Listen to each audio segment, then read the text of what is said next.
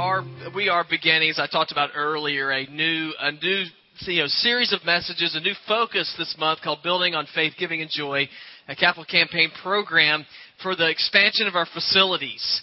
And you know, like I said earlier, God has God has blessed greatly the church and where we are now. And we believe because God has blessed us that God is asking us to take another step, another step of faith so that we can provide what God's already given us, provide more for what God's already given us in an, ex- an expanding, exploding youth and children's ministry.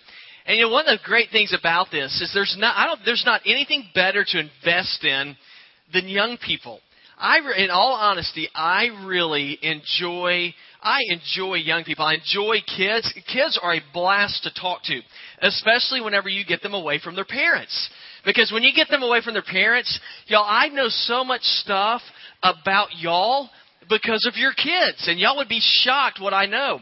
Uh, I was, uh, as a matter of fact, the first service today, I was talking about uh, one family in particular, the Parkers, who will not allow me to talk to their children anymore because I just got so much stuff on them. It's just great. So every time I see them, I just start laughing, and I they just know. You know, they're like, I, we don't even talk to us because we already know that you know a whole bunch of stuff. But kids are great to talk to, and one of the great things about our kids is that you know they're like a clean slate. That's right. The very young ones are a clean slate, and they're like sponges.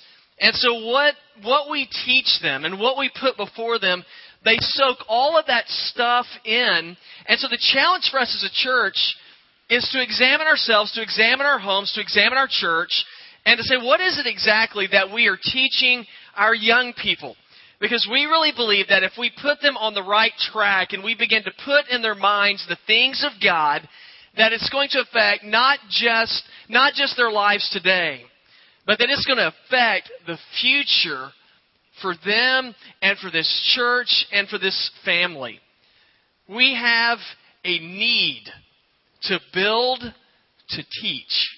And that's what our focus today is going to be on a, a, focus for us to build, to teach. Because I really see our church as being a partner with, with other families in helping facilitate spiritual growth with the children that we have. And the place really where, where teaching begins is in the home. I believe that God has given a command to His people to begin to train up their children the way that they should go so that when they are old, they will not depart from it. And we're going to see that every child needs spiritual guidance to come from mom and dad. And this is such a critical thing. And yet, many of us struggle, many parents and sometimes many churches struggle in providing teaching that is for the benefit of our children so that they can begin to grow in a relationship with God. A lot of times what happens is we want to leave that kind of teaching up to celebrities or we want to leave it up to administrators or teachers. And I think part of the reason why is when we think as parents of being the ones who are going to, to build our children up to teach, uh, so that we can teach our children, it's, it's sort of an intimidating thought process for us. But there's no doubt in my mind that Scripture teaches that teaching begins in the home with our kids. Now, if you have your Bible, I'd like for you to look with me in Deuteronomy chapter 6, verse number 4. I know Deuteronomy is probably not one of the first books that you think of, you know, whenever you think, I'm going to go read the Bible today. And so if you're wondering where it is, you can go to the very front of your Bible, turn right just a little bit, and you're going to run into Deuteronomy. So Deuteronomy chapter 6, verse number 4. And my guess is, as you're turning there, that most of us know, most people know that, that it is a wise thing to teach our children about the things of God. I think most of us know that. And what we're going to see is that notion that we have about teaching our children is something that is definitely backed up in Scripture. And so we're just going to see a couple of reasons today why our children need spiritual guidance from the home. And the first reason that we're going to see is because loving God does not come naturally. It is something that must be taught. So, parents, that is a role that we have with our children. Village church, that is a role that we have as a church. Loving God is not something that comes naturally. It is something that has to be taught. Now, look with me in verse number four. It says, Hear, O Israel, the Lord our God, the Lord is one. Love the Lord your God with all your heart, with all your soul, and with all your strength. These commandments that I give you today are to be upon your hearts. Impress them on your children. Talk about them when you sit at home and when you walk along the road, when you lie down, and when you get up. Now, I'm not trying to be negative here. I'm not trying to be a party pooper or anything like that. But I want you to know that it is in our nature, every person's nature here today, to rebel against God. It is in all of our natures to rebel against authority.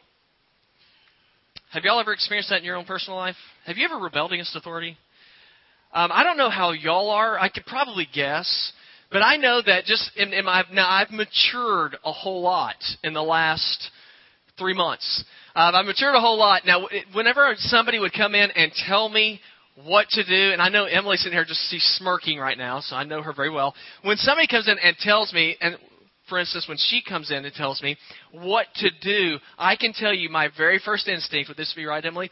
Is to absolutely say, in my mind, not necessarily out loud, to say, somebody's telling me what to do, I guarantee you, I ain't going to do it.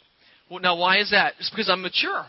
And uh, whenever you're mature like that, and somebody somebody starts telling you what you're supposed to do, it's just natural for me to buck up against it. I have never liked rules and regulations. Now I follow them, but in my nature, I want to rebel against it. Do you know the same thing's true with God? It is in our nature to rebel against the leadership of God, and the Bible teaches this. In Psalm 14, 2 and 3, it says, The Lord looks down from heaven on the sons of men to see if there are any who understand, any who see God. It says, All have turned aside, they together become corrupt. There is no one who does good, not even one. Jeremiah 17:9 is the icing on the cake here. It says, "The heart is deceitful above all things and beyond cure. Who can understand it?" Now, using simple reason here, or logic, you'd have to say, well, if it's not natural for me to be obedient to God, then that is something that needs to be taught. Does that make sense? Doesn't come naturally. So if I'm going to be obedient to God, that is something that I need to be taught. It's something that I have to learn on my own. Now you might say, well, if if it doesn't come naturally, then it seems like that's not that big of a deal. That I shouldn't have to do it. But there's a lot of things that don't come naturally in our lives that we have to learn that are beneficial for us. I can think of a few of them. Um, I know that it was important for, for all of us to, to learn the ABCs, right?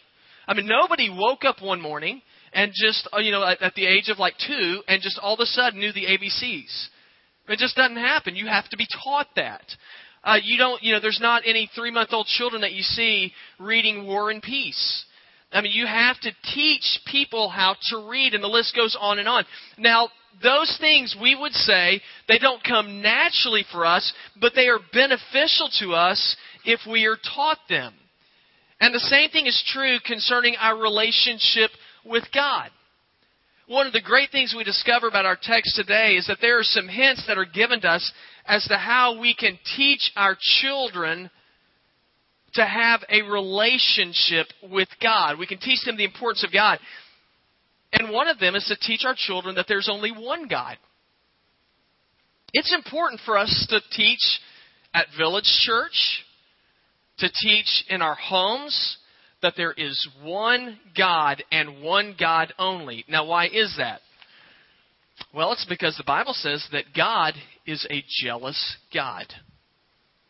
And God wants our focus and our attention to be upon Him. Now you might say, well, that sounds kind of arrogant. Why is God so caught up in that? Well, let's put it back on ourselves.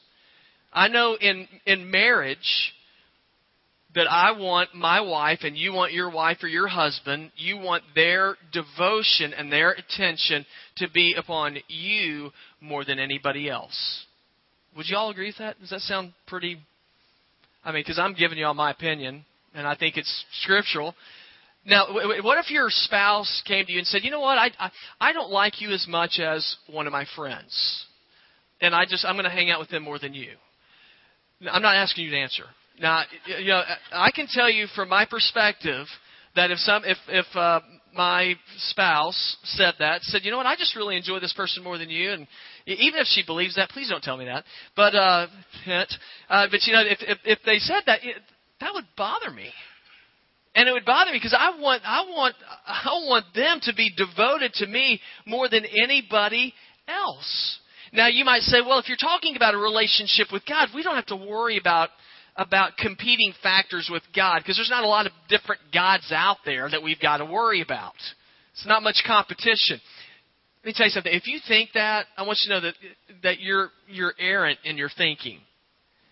Did you know in the United States today that Christianity is not the fastest growing religion in our country? You know, we have a lot of people now telling us it doesn't matter what God you worship whenever you pray, eventually all the prayers end up going to the same place anyway. Now, that is a general thought process that many people have, but that is not what the Bible teaches us. The very first commandment in Scripture tells us that you shall have no other gods before me. That's what God said. Jesus said in John 14, 6, I am the way, the truth, and the life. No man comes to the Father except through me. Now, these are things our children need to be taught. Because if they're not taught that, then a lack of knowledge is very destructive. The Bible says in Hosea 4 6, My people are destroyed from a lack of knowledge. Because you've rejected knowledge, I also reject you as my priest. Because you've ignored the law of your God. And this one I found interesting. I also will ignore your children. Parents, do you think it's important that in our church and in our homes that we teach our children about the one true God? God the Father and God the Son and God the Holy Spirit? That is what we are to be teaching our children. And yet, what many of us are doing is instead of bowing down to the God of Scripture, we are bowing down to the God of the God of materialism, or we're bowing down to the God of, of convenience, or we're bowing down to the gods of, of sports, the gods of athletics. But I look in Scripture, I see God says, I want you to bow down before me. And He says in our text today, love the Lord your God with all your heart, soul, and strength. That is all encompassing. God says, I want every bit of you to love me. Now, parents, how do we teach our kids that? Village Church, how do we teach our children that? Let me tell you what we do. We model it. You know, kids are very smart they are so much smarter than sometimes we think. Because I promise you, your children are listening to what you say. And then they're going to watch what you do. And they're going to measure those two things up together to see how important those things are in your life. So we better be imparting the things of God to our children and living for God because as we do that, the chances become greater that our children are going to discover Him. And if they don't discover Him, they're going to be left to the ways of this world. Where's, where does this world lead us? Well, we're told in Galatians 6 8, the one who sows to please his sinful nature, from that nature will reap destruction. The one who sows to please the Spirit, from the Spirit will reap eternal life. Now, I know this is a no brainer question. Don't you want your kids to reap eternal life? Yeah, if there is eternal life, you might be wondering that. Is it really eternal life? Even, even if you're wondering that, don't you hope that it's true? And don't you want your children to have it? If you want them to have it, then one thing you need to do is be moving your kids closer and closer to God so they can discover Him. A couple of years ago in our church, we had we had a bowling league, and let me tell you something. It, that is that is a, that it was it was that was one of the funnest leagues we've I've ever played in. And I want you to bowling is for studs. I mean, you have to be you have to be a great athlete to bowl well. And so uh, whenever I bowl, I can tell you I can bowl pretty consistently. I'm over a hundred. You know, I'm pretty good. Um, now the hey, uh, the uh, the uh, perfect the perfect game in bowling is is 300. And so I'm a little far away from that. But when you bowl, did y'all know that you are you stand 60 feet away from the pins? What I've discovered is if you move really close to the pins, like 15 feet away from them, your game really improves. Uh, you can you can become deadly accurate when you're only 15 feet away from the pins. But whenever the, you know, but when you move back from the pins, the further away from the pins you are, the greater the chances that you're going to err in hitting the pins right where you need to. But the closer you are, the greater you increase your chances of hitting it dead on. Now, here's the point the closer our children are to God, the greater the chance is that they're going to hit this life dead on. That they're going to be on the path that God desires for them to be on.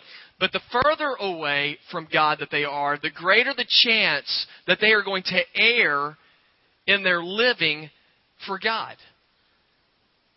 Okay, so how do we move our children? How do we close that gap between our children and God? Just a couple of simple things. One, take time to, to read Scripture, to read, to actually read the Bible, and do it in front of your kids, so they see what's important to you. Take time to pray with your children. Take time to bring them into the church. And as you do things like this, what you're doing is you're moving your children closer to the target of Jesus, which increases their chance of staying on the path that God wants them to be on. So whenever I look into our text today, I see there's some reasons our kids need spiritual guidance from the parents. One, loving God doesn't come naturally. It needs to be taught. And parents, you have the opportunity to be the greatest teachers in the lives of your children. And Village Church, we are here to assist and to help parents be able to do that. But then I look into our text as well, and I see another reason our kids need to be taught spiritual guidance from their parents is because the family is the ideal place to teach on spiritual matters. The family is the ideal place. Now, let me share with you our final three verses. In verse number seven, it says, Impress them, or these things, on your children.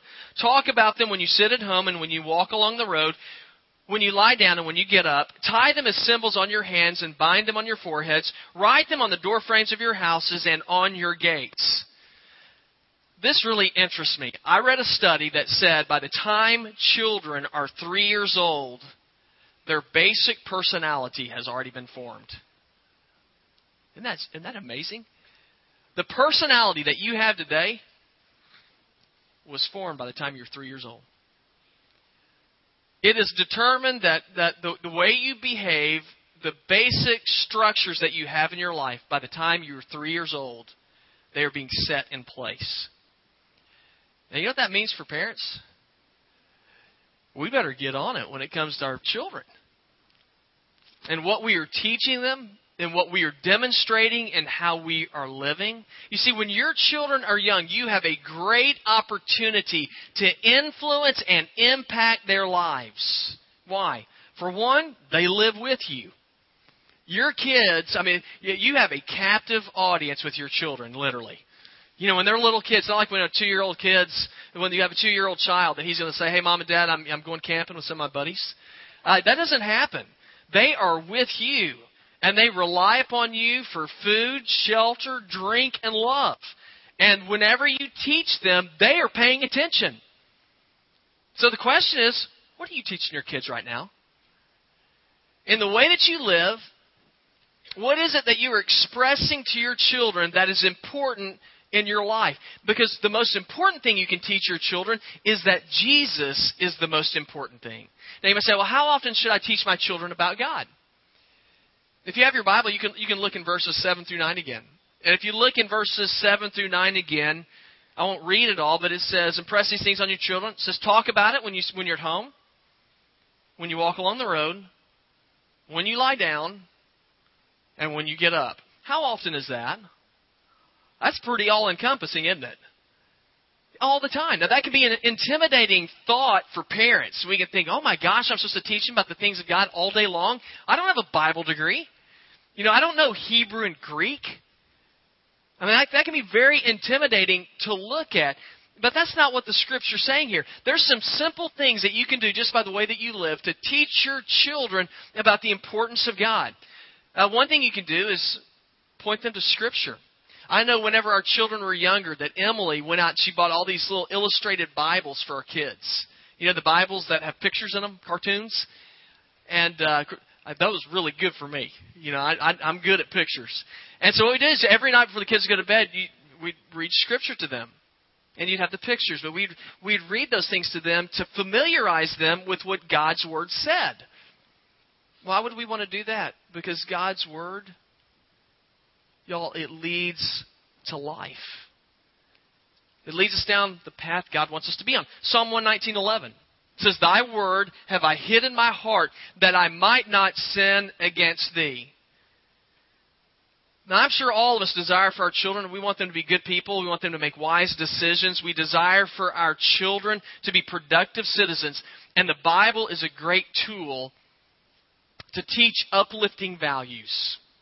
The Bible is a great tool to teach us how to live in this life so that we can please and honor God. Read Scripture to your kids. What's another thing we can do? Pray with your kids. You know, pray with your kids whenever they get up in the morning. Pray with your kids before you send them to school. Pray with your kids before they go to bed. Pray with your kids as you eat meals. Now, what's the importance of all those things? It just shows our kids throughout the day the importance of acknowledging God. You know, that we're taking time all the time to acknowledge God. Our kids need to see that to find out that God is important to us throughout all the day.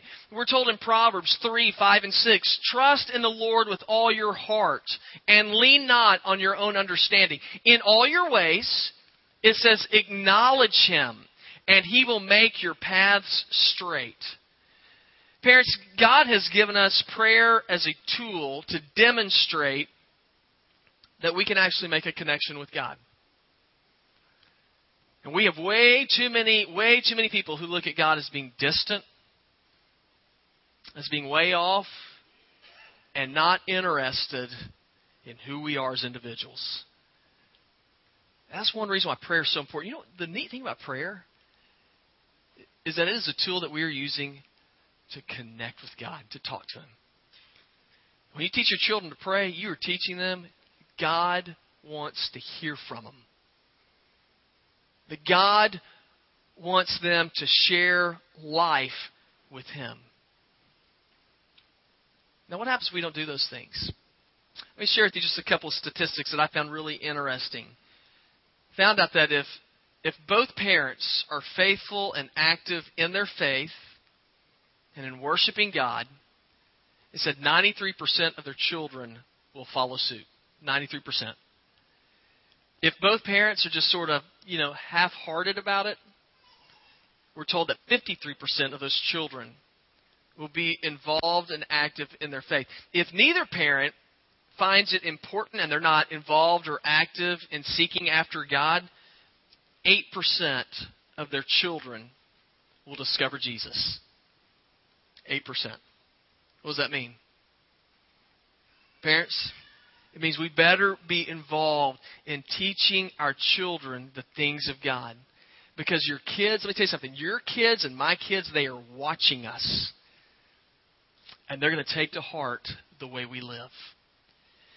Monterey, California is a, a beautiful town, and in Monterey there was it used to be a, quite a bit of a fishing village, and so the fishermen would come to the docks, they'd clean their fish, and they'd throw the leftover fish out, and the pelicans would all gather there. Was a free meal for them, and so they'd eat all the you know all the leftovers, and they got so used to getting fed. Guess what they forgot how to do? They forgot how to fish. And so the pelicans, they never went out fishing anymore. They just go to the docks, were hungry, they'd sit there, they'd eat, and then they'd go home. Well, there was a problem that happened, and that's when the fishermen decided that they were no longer going to use that dock to clean their fish. So the pelicans all show up, and the fishermen are not there anymore. The pelicans are kind of looking around for food, and they're hungry. And so they just sit there, and they wait. One day passes, two day passes. The pelicans had forgotten how to fish. Literally, within within a couple of weeks, the pelicans were starving to death in Monterey, California. Isn't that bizarre? They know how to fish. They used to fish, but now they're just waiting for somebody to give them a free meal. So they start starving to death because nobody's there anymore. The town had to get together and they had to import pelicans from other parts of the California coast to teach those hungry pelicans how to fish again. So those pelicans are sitting there. The new pelicans come in. They start flying around and they start getting fish. Now I know I'm, I'm guessing that the pelicans must have some kind of a brain. I'm sure some of them are thinking, "Well, look at that, they're getting food." And so you know what they started doing? They started following the other pelicans, and they started flying around with them, and they learned how to fish again. What happened with that? The fish famine ended. Now, yes, we are in a spiritual famine today. Why? Because there's a lack of teaching that's been going on for a long time in the homes and in churches with our children, teaching them who God is and His importance. And the result of that is there are people who are spiritually starving to death. And they're looking for some pretty sorry substitutes to give them fulfillment in life. And what's happening is that we have a young generation rising up who is jaded, who is unfulfilled, and they don't know where to look to find peace and hope. You know where it begins? It begins with mom and dad. You know what our role is as a church? Is to facilitate, to come alongside parents, to say, we're going to back up the teaching that you will give your children in, in the homes to tell them about Jesus. So, my encouragement for you teach your kids about Jesus because your kids are watching you. Now, why do they need spiritual guidance? Loving God doesn't come naturally, it's got to be taught. Why do they need spiritual guidance? Because the family is the ideal place to teach on spiritual matters. But before you can teach your kids spiritually, you know what? You need to be connected to God first of all. You need to lead by example. And maybe some of you as parents say, you know what? I desire that for my kids. I desire for my children to know God, to know that there's a God who loves them, but I need to lead them first. And so, what I'd like for us to do is we're just going to close out.